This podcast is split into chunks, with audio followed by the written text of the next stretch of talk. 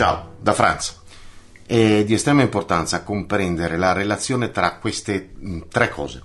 Separazione, liber, libero arbitrio e grazia. Separazione nel senso di cui ho già parlato in un post che si intitolava Separazione opera nera, trovate il link sul, sul sito, sul blog, vale a dire la via più diretta verso il male. Non a caso l'indura separazione è da sempre una delle strategie preferite da qualunque condottiero, no? Divide et impera, il famoso divide et impera, perché un nemico disunito non può vincere. Se dal punto di vista tattico e strategico la separazione è lo strumento perfetto di vittoria, ecco che da quello interiore è proprio ciò che genera, cioè che porta all'oscurità. Ed è lo strumento perfetto per la sconfitta. È quindi lampante che chi la induce, chi induce la separazione, fa sempre il gioco, volontariamente o no, ovviamente, di qualunque processo antievolutivo, di qualunque dimensione oscura.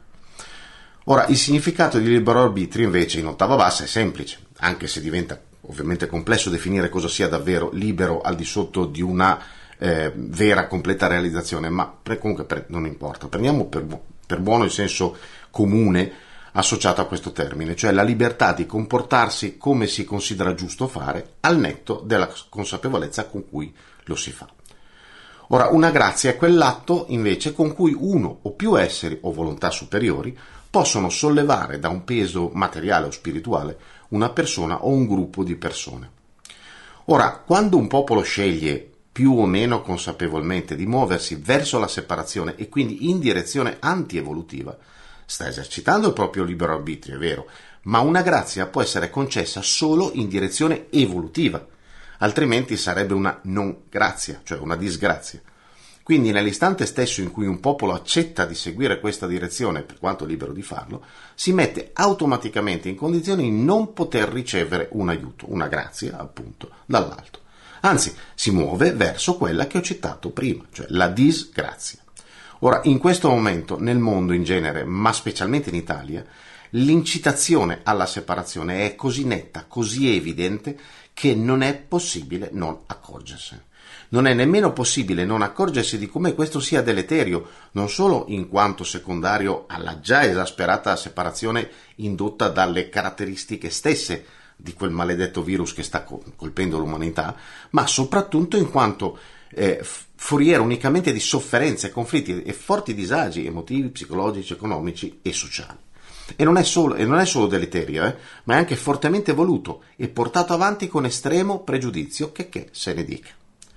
Occorrerebbe davvero una grazia per uscire dalla situazione in cui stiamo vivendo in tutti i sensi, ma intanto, fin tanto che accetterete di farvi condurre verso la separazione, nulla di buono potrà mai raggiungerci, anzi al contrario, le cose non potranno che peggiorare. Già ora è evidente il rischio di conflitti civili, che non farebbero altro che fornire la scusa per atti governativi ancora più pesanti fino alle estreme conseguenze.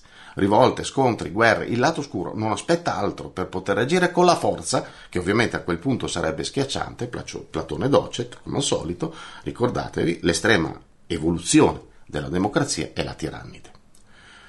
Ora, il mio accorato, profondo appello è a non farsi trascinare in questa follia separatista, ma rimanere il più possibile saldi in una posizione di apertura, di non conflitto verso i propri fratelli. È l'unica arma che davvero funziona, l'amore. Quello stesso amore che è evidente che ha lasciato completamente il cuore di molti governanti, per non parlare di coloro che non ce l'hanno proprio mai avuto invece, come dimostra la storia recente. Ora, quello stesso amore di cui parliamo è l'unica cosa temuta dalle dimensioni oscure, in qualunque epoca, in qualunque forma si manifestino. Non cadete nella trappola della separazione. Non cadete nella trappola della separazione.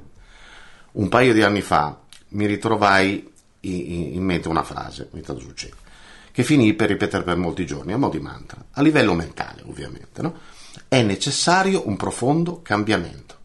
Questa frase ha avuto un significato di un certo tipo, ma solo in questi ultimi giorni mi è divenuto chiaro, quantomeno diciamo in una prima fase, o seconda se vogliamo, che occorre davvero un profondo cambiamento all'interno per rifiutare la separazione, perché il conflitto, la guerra sono insiti nel DNA di qualunque dimensione oscura e la nostra è molto oscura. Il conflitto e la guerra ovviamente possono essere a volte inevitabili, ma andare incontro a questi due mostri volontariamente è pura follia. Non più tardi di ieri ho dovuto cancellare da Facebook un post che voleva mettere in evidenza proprio, in evidenza proprio questa incitazione alla separazione. Ho dovuto toglierlo perché le reazioni sono state proprio in quella direzione, nella direzione della separazione, esattamente all'opposto di quello che era il mio intento. Quindi vi prego, smettete di lasciare che parole e atti iniqui vi trascinino con il preciso intento di portarci al di fuori della possibilità di una grazia e sempre più verso la disgrazia. Smettete di odiare chi la pensa diversamente da voi. Smettetela di idolatrare chi non ha alcun amore nel cuore, ma solo avidità, cupidigia, oscurità. Ricordatevi il passo del Vangelo di Matteo, famosissimo, no? Guardatevi dai falsi profeti, profeti, i quali vengono di verso di voi in veste da pecore, ma dentro sono lupi rapaci. Per gli aficionados del Vangelo è Matteo 7,15. Un'ultima cosa, di certo non ultima come importanza. È ora che chi ne ha la possibilità si alzi in piedi e agisca in luce, amore e potere per poter dare una direzione a tutti coloro che vorranno seguirla. Perché se il bene non agisce, allora il male non può che vincere. E in questo momento sta vincendo. Un abbraccio dal profondo del cuore. Benvenuti su Franz Blog, canale video e podcast. Trovate questo contenuto e tanti altri su franzblog.tv in versione scritta, video e audio.